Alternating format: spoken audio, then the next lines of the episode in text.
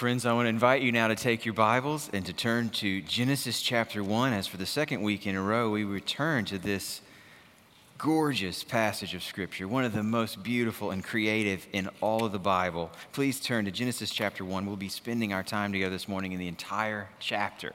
As you're turning to Genesis 1, I want to turn back to a, a little uh, phase of my former life as a graduate student when I used to spend a good bit of my time studying at Bongo Java over on Belmont Boulevard. Back in those days,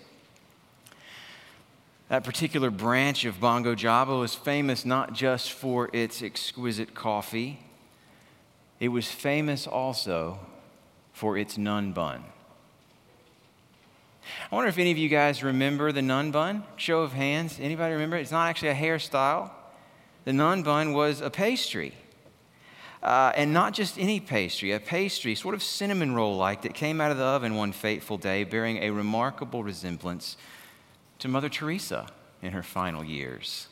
People came from all over to see the nun bun. I actually saw it years after its creation uh, in a display case that was just set on the wall in perpetuity for people to come and to admire. And they had it right there side by side with, a, with, a, with an old picture of Mother Teresa. And I mean, right there, side by side, I guess you could kind of see what they were talking about. There was a certain swirl of, of dough that could look something like a chin, and, and another little swirl that looked a, a little bit like the shape of a nose, maybe. I mean, you saw it and you thought, hmm, how about that? What are the chances? Isn't that interesting?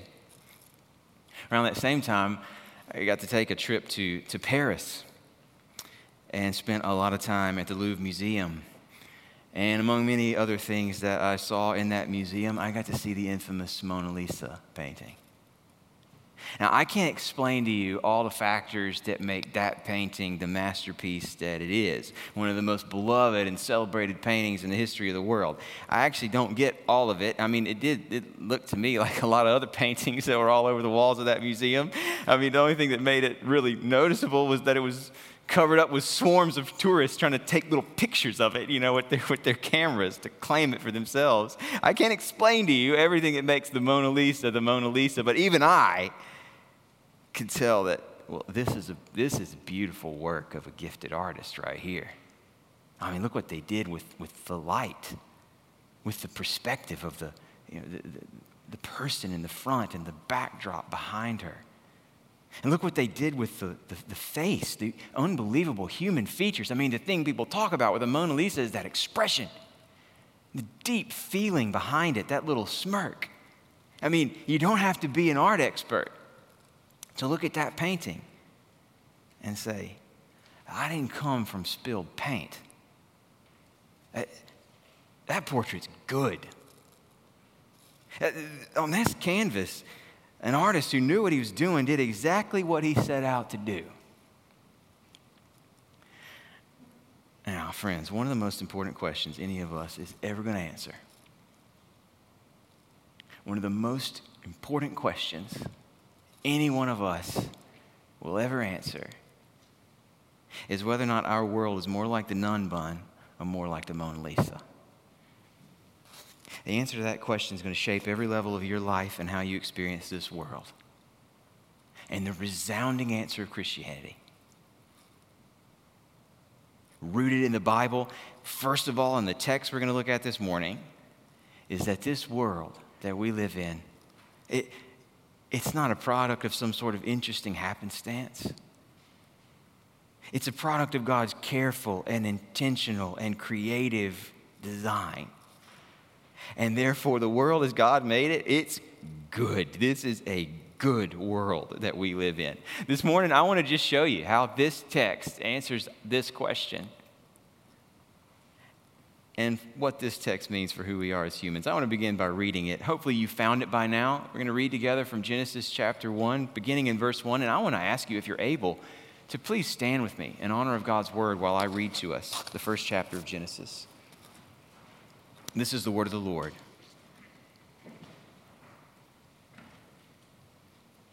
In the beginning, God created the heavens and the earth. The earth was without form and void, and darkness was over the face of the deep. and the Spirit of God was hovering over the face of the waters. And God said, Let there be light. And there was light. And God saw that the light was good. And God separated the light from the darkness. God called the light day, and the darkness he called night. And there was evening, and there was morning the first day. And God said, Let there be an expanse in the midst of the waters, and let it separate the waters from the waters. And God made the expanse, and separated the waters that were under the expanse from the waters that were above the expanse. And it was so. And God called the expanse heaven.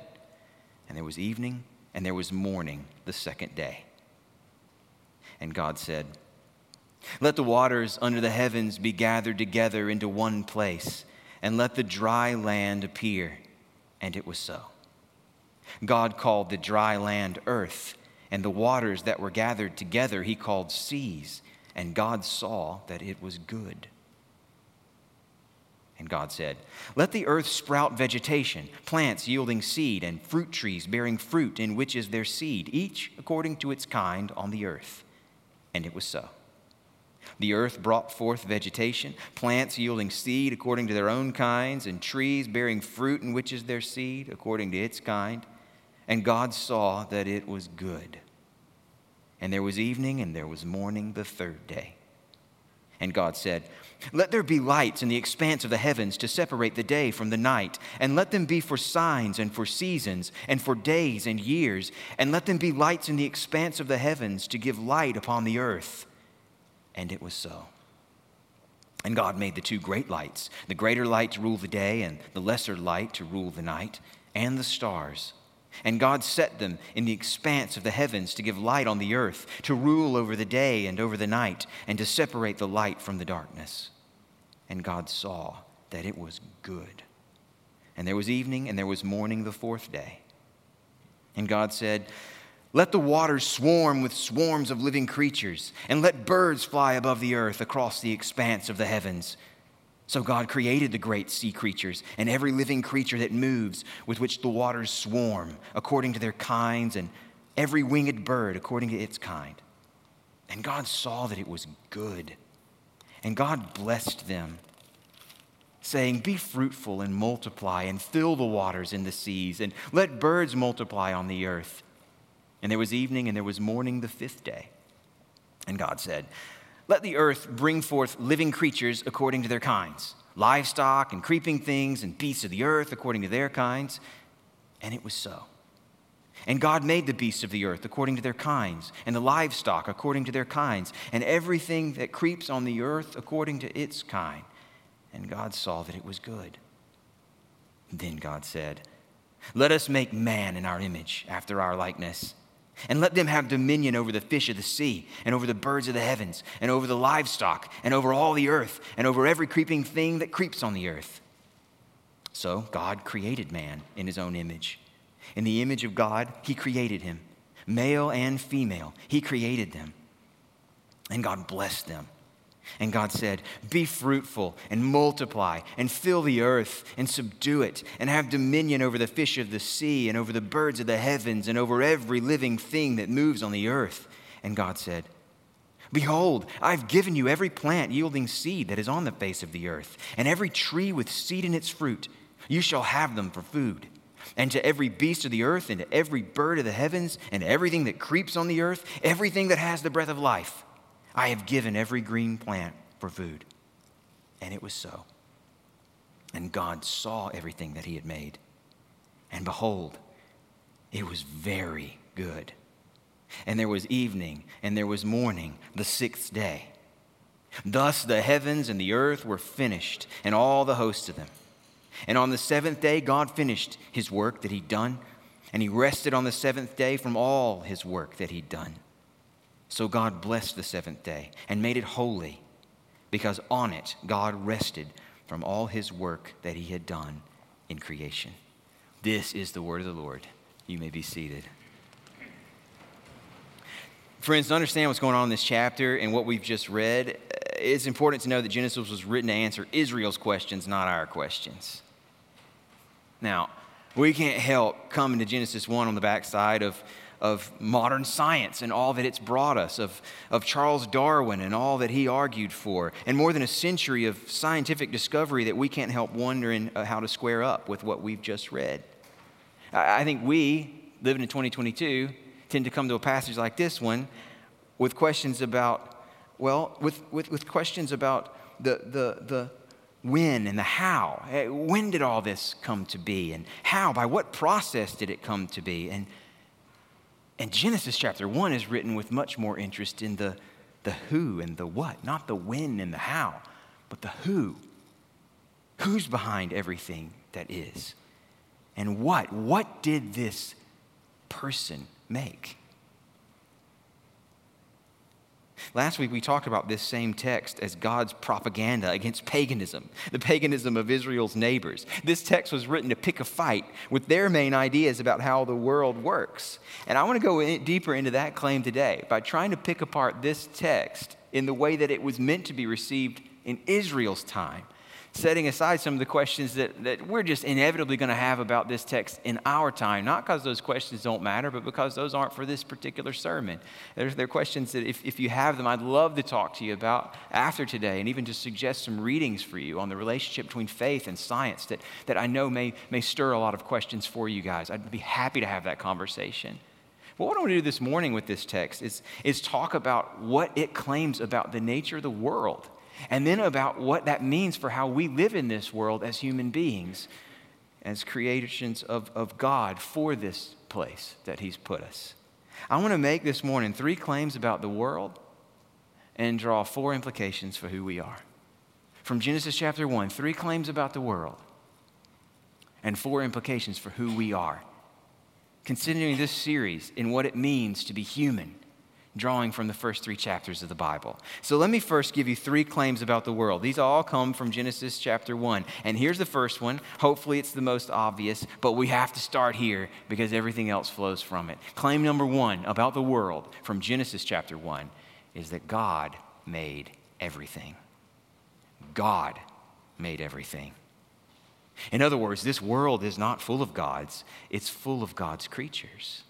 Verse 1 sums this up. In the beginning, God created the heavens and the earth. There's God, and then there's everything else. And then for the rest of this chapter, the author is filling in this big picture with one detail after another meant to strike back against the gods of the nations. See, Israel's neighbors, they all saw the heavens as the dwelling place of the Most High gods. But, but Genesis says that God created the heavens themselves that he marked off the heavens exactly as he intended. He even gave them their name, heaven, verse 3, because he rules over them. The heavens belong to him. Israel's neighbors saw the sea as this chaotic and wild divine power that no one could control. Genesis comes in and says, No, God piled up the waters into a heap and named them seas, verse 10 as the Lord puts it himself in Job 38. He, God says to the seas, You may come this far and no further. Here your proud waves must stop, the Lord says in Job 38. I love that. Israel's neighbors believed that there were gods behind a good harvest. If you wanted your crops to come in, or if you wanted, if you wanted to have children, there were fertility gods that you would sacrifice to, pray to, try to serve, all sorts of fertility gods that you could turn to. But in verse 11, it is God who says, Let the earth sprout vegetation, plants yielding seed, and fruit trees bearing their fruit. All fertility depends on Him. Israel's neighbors believed the sun was a god, along with all the other planets and all the other stars. They developed charts to track their movements. They were super into astrology. But in verse 14, God says, Let there be lights in the expanse of the heavens. And, and it's so. In verse 16, God makes the two great lights and all the stars. Can you see what this author is doing? He's picking a fight. He's making an argument. Their gods are no gods.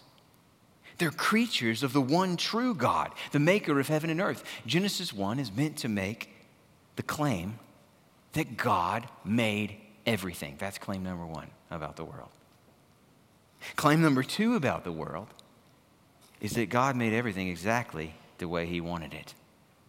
God made everything exactly the way He wanted it.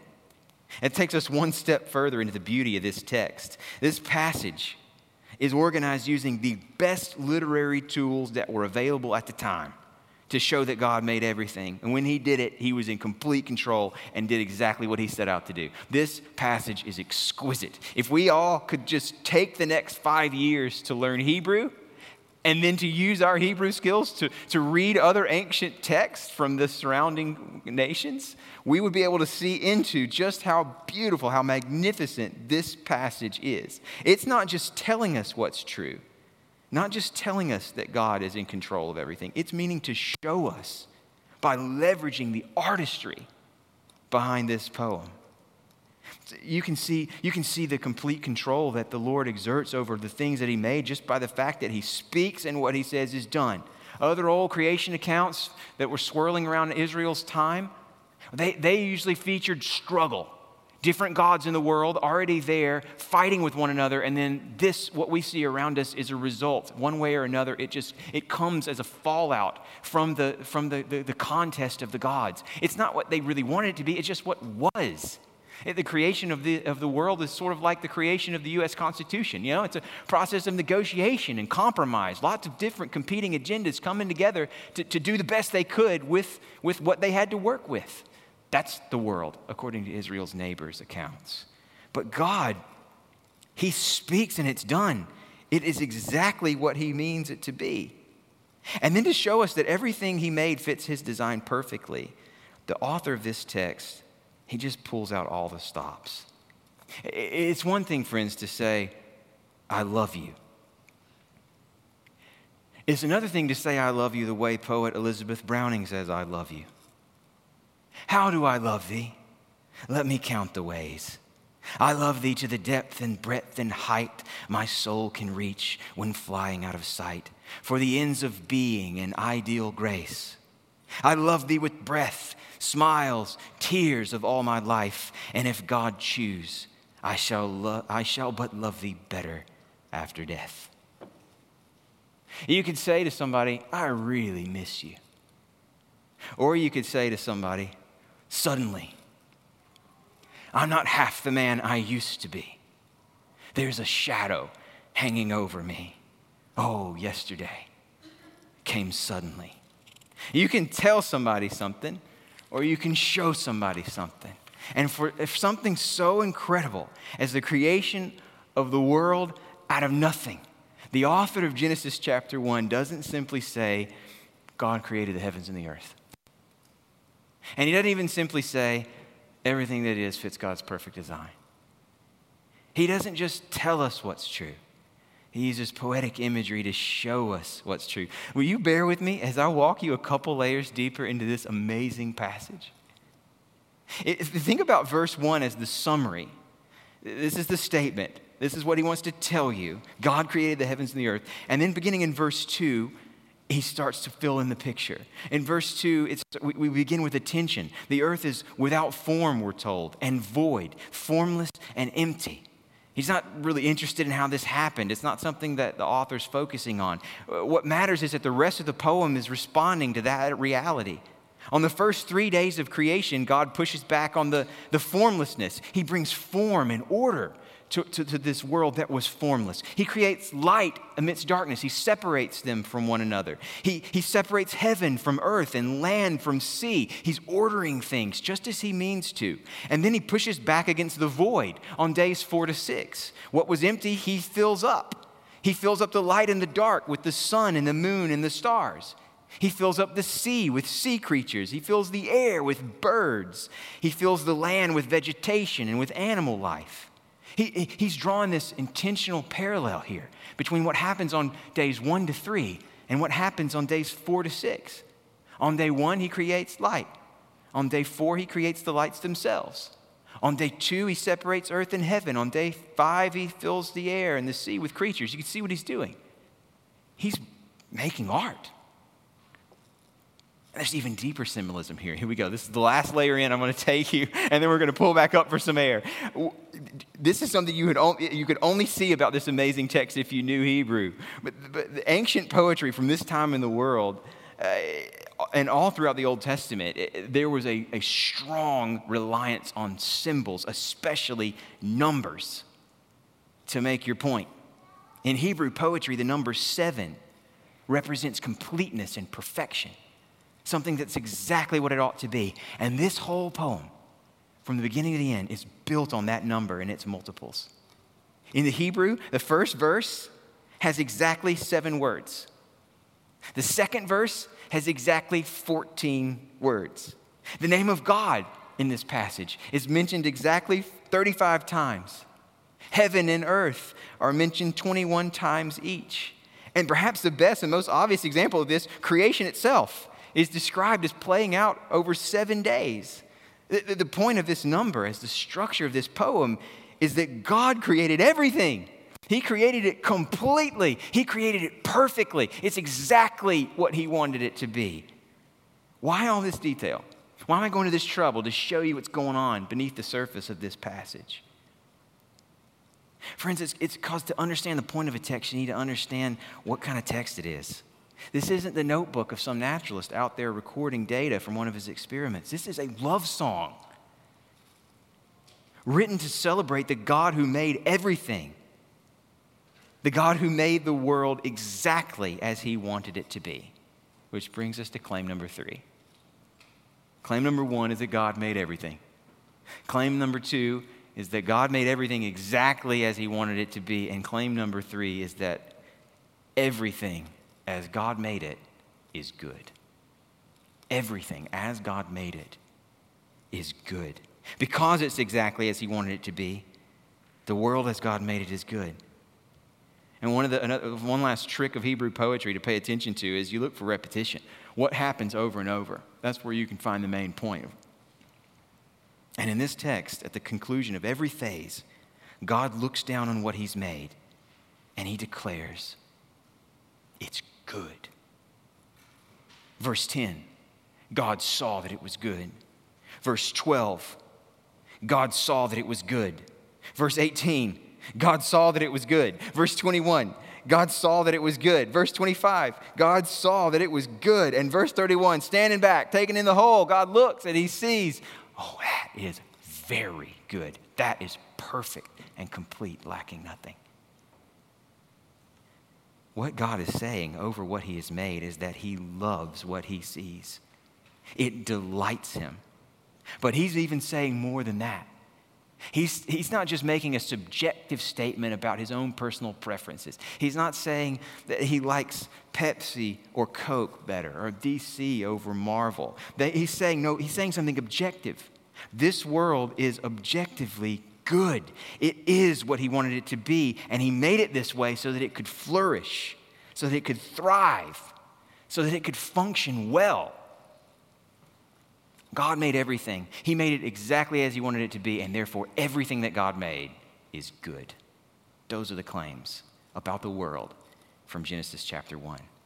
So, what do we do with them?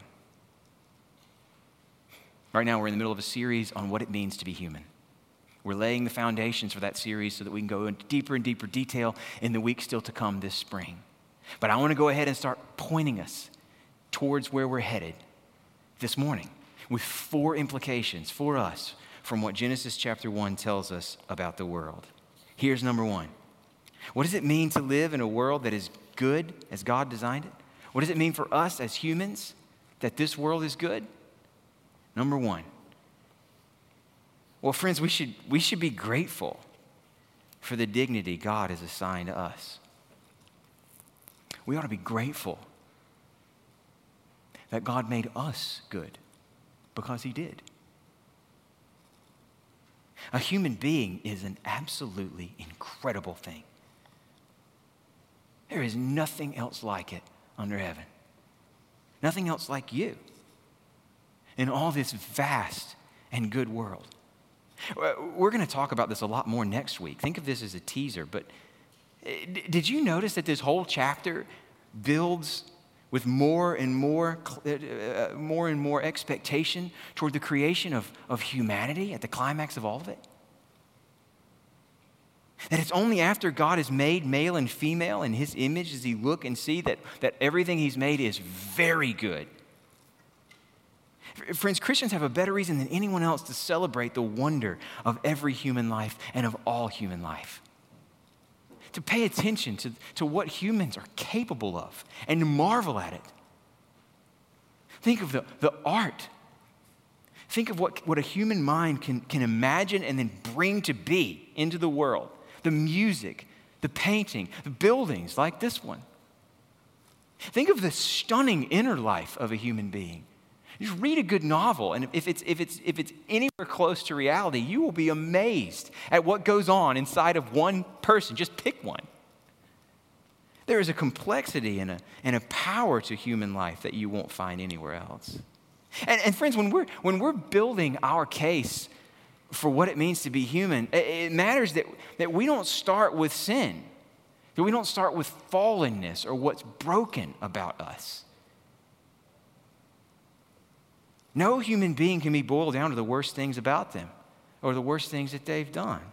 We, eh, eh, it's, of course, it's true we can't understand ourselves without taking sin seriously, and we're going to. That's a big part of this series. But that isn't where the Bible begins. It doesn't begin with Genesis 3. The Bible begins with the very good of Genesis 1, and it honors our Maker when we celebrate the goodness He's put into those who bear His image like we do. Because every human being reflects something of His beauty. Uh, uh, let me push this one step further. We need to begin with the goodness of, of how God made us as humans before we can fully understand the beauty of the gospel. I mean, on one hand, uh, at the core of the gospel is the reality that this world is broken and that we've broken it that we are sinners who have received from God so many good gifts, but have chosen, rather than worship Him, to, to, to, worship the gifts and, and to put ourselves in a position of authority over Him and what we do in this world that He made. That's true. But celebrating the goodness of human life helps us understand one reason sin is so grievous. Because sin mars, it, sin defaces what God created as so very good. Did you know that in 1974, somebody spray painted graffiti on the Mona Lisa? That really happened. It was on loan at a museum in Tokyo, and somebody took a, pan, a, a, a can of red spray paint, sprayed all over it. You spray graffiti on the underside of an overpass, I mean, some folks would call that art, actually. You're improving it. You know, it's just blank gray concrete. Gives us something to look at when we pass through. You spray graffiti on the Mona Lisa, that's a different thing altogether. That's grievous because it's a masterpiece that you're messing with. Not only does sin defy the, the good God who's the giver of all life, it debilitates the crown of his good creation. It unleashes death and shame and blame shifting and hate and violence toward one another in, with our bodies and in our hearts and our words. In other words, the goodness of human life is what makes the sense of, of seriousness of our sin weigh on us the way it ought to. It helps, us, helps sin to register with us the way it registers with God. And then on the other hand, seeing the goodness of what it is to be human as God made us to be helps us to understand the beauty of what God has done to redeem us in His grace. It was because God so loved the world, a world full of humans that He made in His image, that He sent His only Son so that everyone who believes in Him shouldn't perish but have eternal life. Friends, there's no more powerful statement of the goodness of what God made than His decision to enter our world as a human to redeem us out of the mess that we've made here. In fact, one of the, one of the oldest Christian books about the incarnation, about why God put on flesh, dwelt among us. A book named by, by a man named Athanasius. It, it, it describes Christ coming into the world as the work of an artist repairing or renewing a masterpiece that's been obliterated. That's his main metaphor. What happens when a portrait's been stained? Athanasius asks. Well, here's the quote The artist doesn't throw away the panel, but the subject of the portrait has to come sit for it again. And then the likeness is redrawn on the same material. And even so it was with the all holy Son of God. He, the image of the Father, came and dwelt in our midst in order that he might renew us, made after himself, and seek out his lost sheep, even as he says in the gospel I came to seek and to save that which was lost. Friends, there's so much more we could say about this. We will, starting next week. But for now, what does it mean to live as humans in this world that is good as God made it? It means living with gratitude for the dignity God assigned to all of us. A dignity that He, in His grace, through His Son Jesus, has acted to restore through what He achieved on our behalf. We should embrace this dignity. We should, we should be grateful for it. Number two, second implication for us of what we've seen about the world from Genesis chapter 1. We should also embrace God's design for us. If this world is good as God made it, we ought to embrace the design that He's given to us. Later in this series, we're going to talk a lot about the purpose for human life. I mean, just first of all, that there is one, and it's not ours to define for ourselves. Uh, we're, we're going to talk about gender as part of God's creation, as an intentional design and not a mistake, not a negotiable starting point for how we build our identities. We're going to talk about marriage and sexuality and the difference between sexual practice that honors God and, and that that doesn't.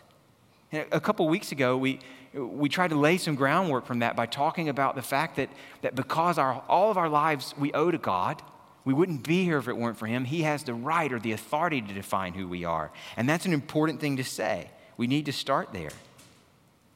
But what we're seeing today fills in the picture even more if God's world is exactly as He meant it to be, and if it is good, then that means that, that, that the, the boundaries God sets for us, the designs He gives to us, they're not arbitrary ones. They're good. We embrace these designs not because we have to, but because they're our path to flourishing. That just as God gave to the earth this sprouting forth of vegetation just, just as he's bringing out flourishing and, and, and, thriving from this world that he made, so through his designs for us, he intends for us to flourish. He wants good for us. And that's why he gives us these boundaries.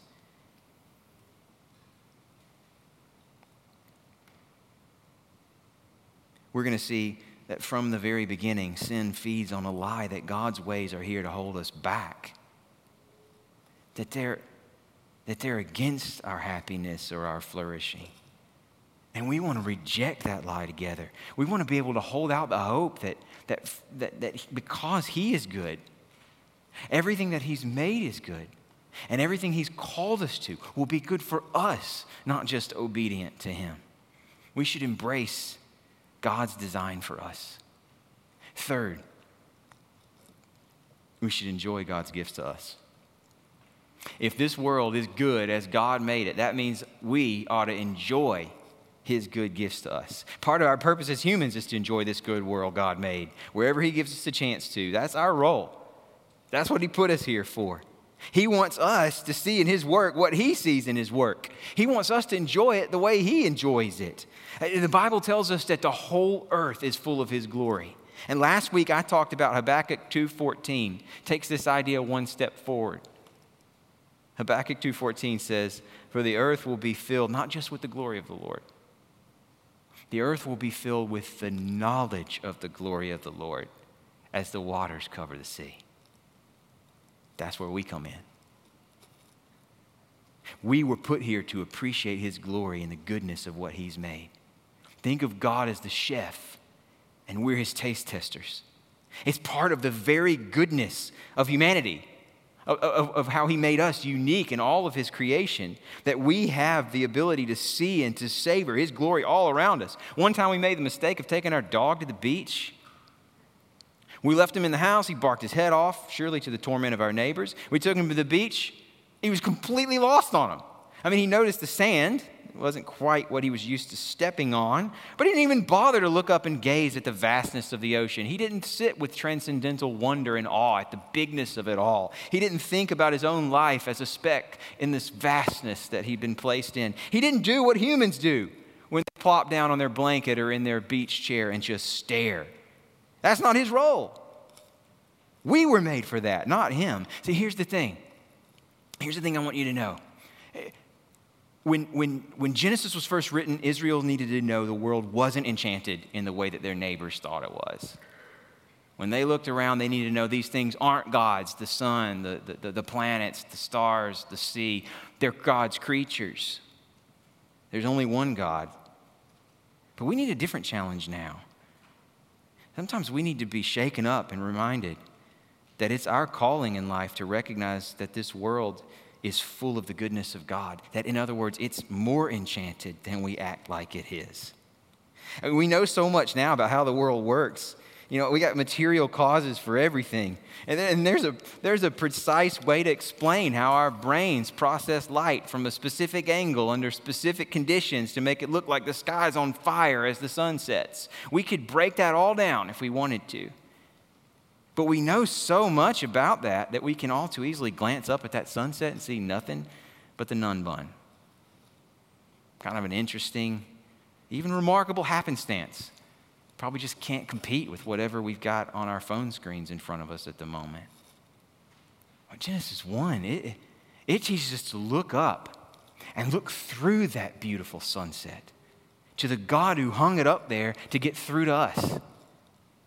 It is a personal and intentional and good gift from God to us. It is a message of love meant to be received. There's, there's this wonderful C.S. Lewis essay where he talks about nature as it comes up in the Psalms over and over uh, as, as a reason to praise the Lord. And he says, you know, when you, when you put out of the world all those divinities that, they, that the pagans had filled it with, what you can fill it with then is deity, with God everywhere.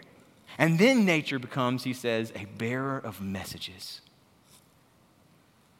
That sun is not a God, but it's not a nun bun either It's a gift from the God who made it, the God who made me, and the God who gave me and you a unique ability to read these love letters that He's filled His world with.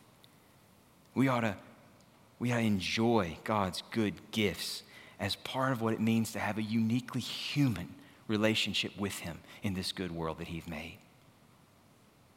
And that brings me to the last thing, the last implication, where we close this morning. There's one more we should hunger for God's presence with us. What it means to live as a human in this good world God made is to hunger for God's presence with us. Here's what I mean Genesis 1 is very clear that God made this world good. But the whole Bible is very clear that this world isn't good enough not for us. And it wasn't supposed to be. The goodness of this world as God made it was always meant to be an appetizer and an invitation to something much, much, much better. Because the goodness of this world communicates mediated messages to us from the one who is good. But we are made to crave the direct presence of the good one himself. I don't know what heaven will be like. Not really. None of us can get our minds around it. But I'll tell you this, friends every trace of goodness we experience now has its source in God. And on that day, we're going to see him as he is in all his glory. So, that means heaven's going to be a little bit like what we love in this world, but way, way, way better. To be with him as he is compared to what we love now, it's probably a little bit like the difference between seeing your friends on Zoom and hugging your friends in person. Or the difference between smelling chocolate chip cookies and eating them soaked in milk. Or the difference maybe between hearing Beethoven's Fifth Symphony come across as a cell phone ringtone or hearing Beethoven's Fifth Symphony performed by the Nashville Symphony in the Schermerhorn. Well, let me switch to the metaphors the Bible gives us. Revelation says when we, when we are with Him, when He brings His heaven to our earth, that we won't even need the sun anymore because the Lord will be our light. You know what that says? That the sun right now is a little bit like what He is like to be with, only He is way better. Can you imagine? More life giving than the sun, warmer in a good way than the sun more illuminating, more clarifying. We see by him. We won't even need the sun because we'll have him. Or, or, or the, the Bible uses the metaphor of marriage to describe what it is to be with God. So, so, so to, to be with Him, to have His presence with us, will be something like the joy of sex in a healthy marriage, but more intimate, more infinitely pleasurable. Or the Bible says it'll be a little bit like a wedding party, a banquet, a reception. Can you imagine it? Like one massive wedding reception with all your favorite people, but even more satisfying and absolutely unending. Friends, what I'm saying is we don't have to deny the goodness of this world that God made to long for the new world that He's promised to us. Of course, idolatry is a real problem. We might worship the gifts that He's given us in this world. We should not do that. And of course, worldliness is a real problem. We might give our hearts to what we build for ourselves here and try our best to get out of life everything we can possibly get as if it's going to last forever. That might pull our hearts away from God and away from our neighbors. We have to be careful, though, not to throw out the, the peel with the, or the banana with the peel or the baby with the bathwater. The, the, the question isn't whether we're going to love this world or love the world to come. The, the question is whether we love God. If we love God, we can enjoy Him now through what's good here and now. It comes from Him, it tells us about Him, it communicates His goodness to us. And if we love God, when we enjoy what we love through Him now, it can only stir our hunger for even more of Him there. In other words, the, the goodness of this good world God made can be heaven's appetizer, not its competition. If God is our focus, if He is what we want, well, then we enjoy Him here through the goodness of this world and long for more of Him there where we'll be with Him completely. Will you pray with me now that He will do that in us? Father, we ask you to give us the ability to receive the good gifts you've given in this good world that you've made and to fulfill our role as humans to be those who notice and savor your goodness all around us. We pray that you protect us from hearts that will idolize what you've given us and give us hearts that long for you through what you've given us. And we pray that you would bring about all that you've promised to and be with us fully and completely through your Son, Jesus. We pray in his name. Amen.